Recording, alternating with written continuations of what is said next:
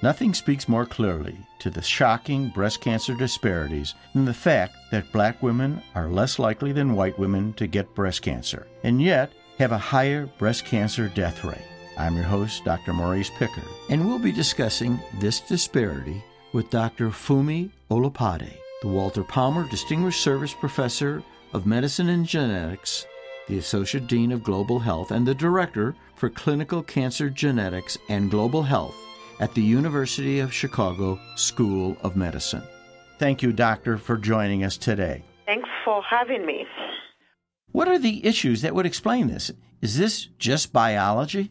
Well, you know, lately we have come to understand that biology is not determinist, that there could be a perfect storm that actually gets biology, genetics to collide with the social factors that sometimes we ignore in healthcare.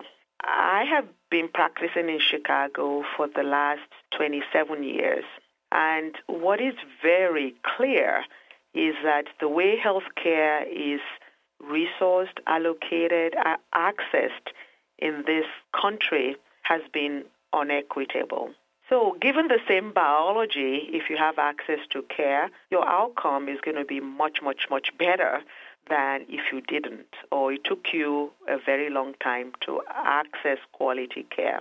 So, we've come to the understanding that we need more science to understand the biology because breast cancer is not one disease, and we're increasingly getting to the point where we will be able to offer precision medicine that has less side effects, is better targeted, and more effective.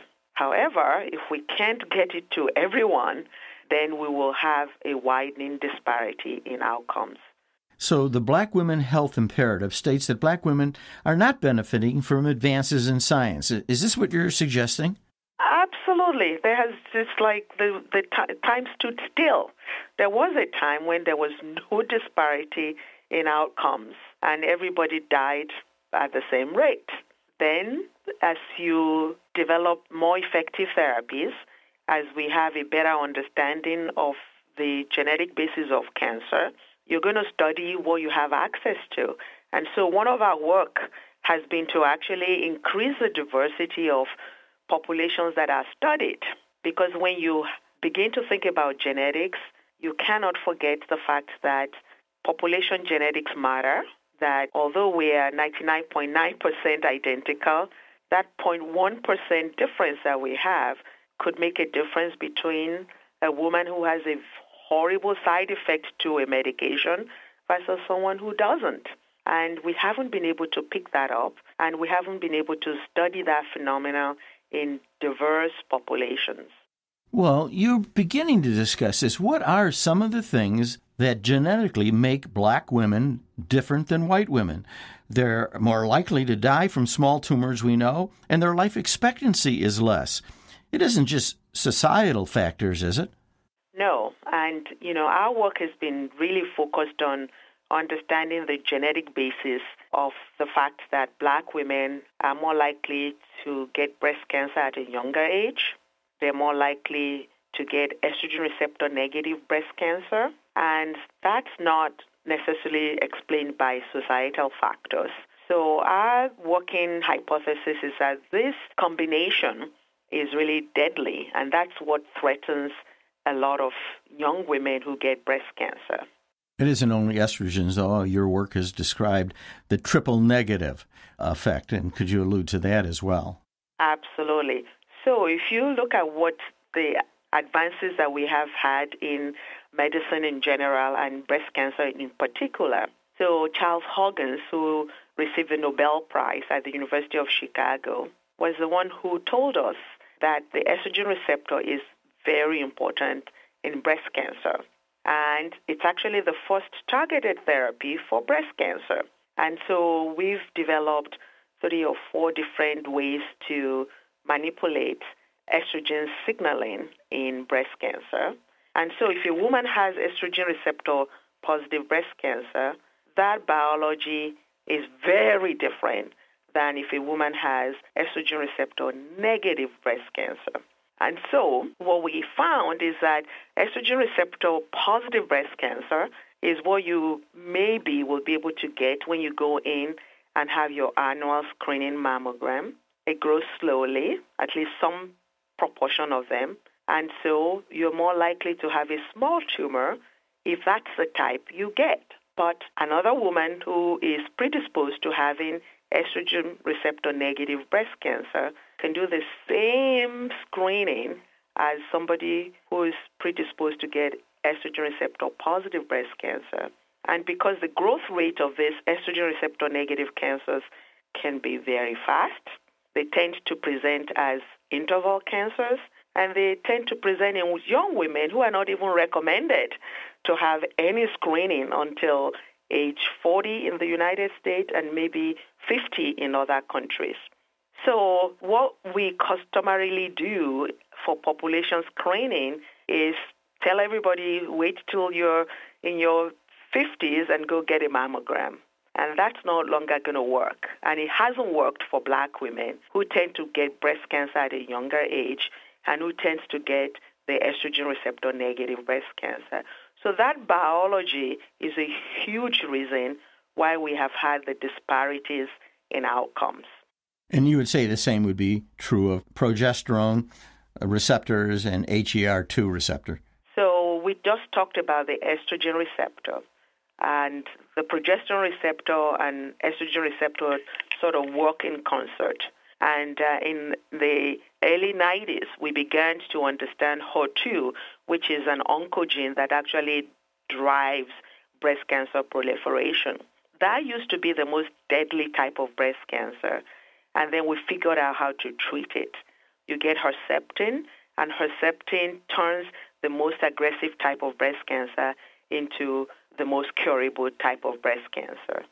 Because if you hit the target and you hit it hard with chemotherapy, Herceptin, and now we have two or three or four different ways to hit that target now, most women will not die from HER2 positive breast cancer. These women also tend to be younger. We see actually in young Asian women, young African American women, that they also tend to have a higher rate of HER2 positive breast cancer. Now, imagine if you live in a city or in a community where you have no access to modern technology to diagnose your breast cancer, and your doctor gives you the wrong treatment for the most aggressive type of breast cancer. Of course, you're going to die from it. So, one of the other reasons why there's been such a disparity in outcomes is that the quality of care is not evenly distributed, and access to the best diagnosis is not evenly distributed. So the drugs are there that could make a difference in these women's lives, but there's a mismatch in terms of how the cases are diagnosed and how they are treated. If you're just joining us, I am your host, Dr. Maurice Pickard, and with me today is Dr. Funmi Olopade. She is a professor of medicine and genetics at the University of Chicago School of Medicine, and we're discussing breast cancer disparities, especially in black women. You know, for a long time, BRCA1 and BRCA2 was something that Ashkenazic Jews talked about, and we thought it was kind of unique to them in particular. But we see that BRCA1 and BRCA2 exists in the black community as well. Could you describe and discuss this for me? That gets me to the third point, which is so why are we focused on triple negative breast cancer? We've talked about estrogen receptor, progesterone receptor, and HER2 uh, uh, oncogene. Well, it turned out that in the 90s, when we began to understand the genetic basis of breast cancer and we identified BRCA1 mutations, we found uh, that there were a lot of Ashkenazi Jewish women and their family members who had participated in genetics research. And immediately became clear that, in fact, when these women develop breast cancer at a young age, or in fact at any age, if they had a BRCA1 mutation, they tended to get a tumor that was estrogen receptor negative, progesterone receptor negative, and HER2 negative. And in fact, that was when we had the aha moment and we said, wow, Jewish women with BRCA1 mutation have triple negative breast cancer. How about African American women who had not been studied? And for that matter, we're now finding Hispanic women who had not been studied. And if you extrapolate to the global community, lots of women all over the world, in India, in Nigeria, where we're doing our work, who get breast cancer at a young age because they were born with a altered BRCA1 gene. And so we now know that this is not limited to Ashkenazi Jewish women. We talked a lot about Ashkenazi Jewish women initially because they were the ones who were already involved in research. And so we began a major outreach to begin to expand the populations that are tested. And in fact, 20 years after BRCA1 and then BRCA2 were identified, we still have paucity of data on women in other ethnic minority populations.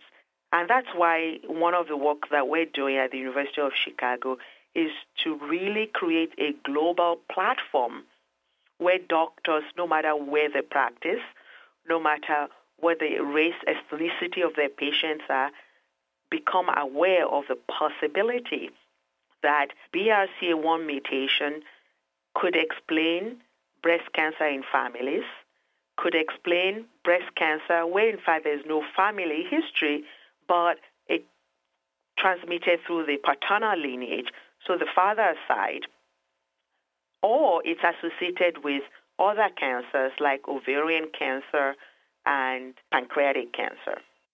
You know, you just touched on something that a lot of us don't realize that the BRCA1 gene can come from the male parent, and this certainly complicates the evaluation of patients. And with BRCA1 possibly becoming cheaper and actually even being obtained, say, from saliva, who should be screened? Is this going to complicate or really enhance our investigation?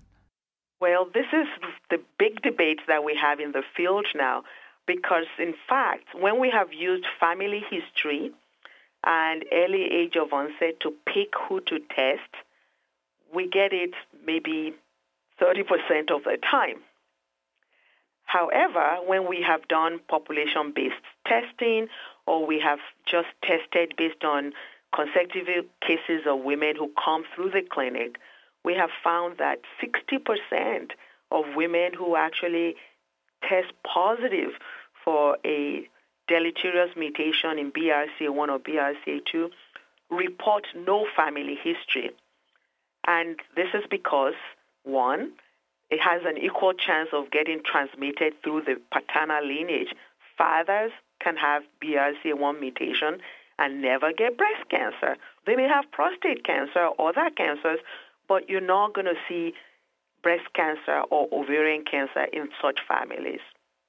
We also know that sometimes the family structure is truncated. People don't have a lot of women in their families. They mostly have men. Well, you suddenly see a young woman or uh, any woman with ovarian cancer, and you say, well, let's test them because now we're testing everybody with ovarian cancer, and bingo, here's a BRCA1 mutation. So Mary Claire King won the Lasker Award last year, and because she's done a lot of work among Ashkenazi Jews, and remember, because the genetics in Ashkenazi Jews is much, much easier to do, it's been the first one that we've tackled. And when you talk about African populations or African American, they have the most diverse genome, and it's a lot more challenging to figure things out. So there's been the call that maybe every woman at age 30 should just go and have a blood test and find out whether they have a BRCA1 or BRCA2 mutation and whether they have a risk for breast, uh, early onset breast cancer and ovarian cancer. And there are lots of people who have concerns about what would that do? And it's really because doctors and a lot of doctors who are practicing don't know the advances that actually has allowed us to be able to give women options of what they should do. Now we know that not everybody should be having breast and ovaries removed willy-nilly. That immediately you, ha- you, you know you, are, you have a mutation, then have everything off. We actually know that there's some things you can do at different decades of life. We have followed many young women who were born with this mutation but never get cancer. And there's certainly many older women in Israel who are walking around with a mutation who never got cancer. So the fact that the penetrance is not 100% means that we have to be careful what we are recommending that these young women do immediately they know that they have a mutation. There could be a lot of psychological distress knowing you have a high probability, but you may never get cancer. So how do you make sure that women get the type of information they need and then act on that information in a way that is logical and is not based out of fear? So that's one concern why people don't want everybody to have access to treatment. On the other hand, there are women who would say, well, if I would have known, I would have done something proactive. And that's sort of what we're finding is that women can take the news. In fact, when they take the news, what they have done is to be able to modify their lifestyle in some instances, get on early screening programs in some instances, and then for those who really feel that they have to have, you know, risk-reducing surgery, work with their doctors to determine the time and how and when they're going to do that. So I think that there, there's, a, there's some uh, reason to say maybe everyone should go and find out whether they have this mutation. But we have a lot more work to do, and that's why I'm actually agreeing to do this interview so that we can raise the awareness among physicians that there are options and there are many different ways you can do to manage these women at different decades of life. Well, I really want to thank you for joining us and agreeing to do this interview. Uh, I think we walk away with not only having to be reactive to people who already have the diagnosis, but to begin to be more involved and be proactive in preventing this disease in their relatives and offsprings. One size doesn't fit everybody. Thank you very much for joining me today, Doctor. Thank you for inviting me. So, to my audience, thank you very much for joining us. This is Dr. Maurice Pickard. And if you've missed any of this discussion, please visit ReachMD.com to download this podcast and many others in this series.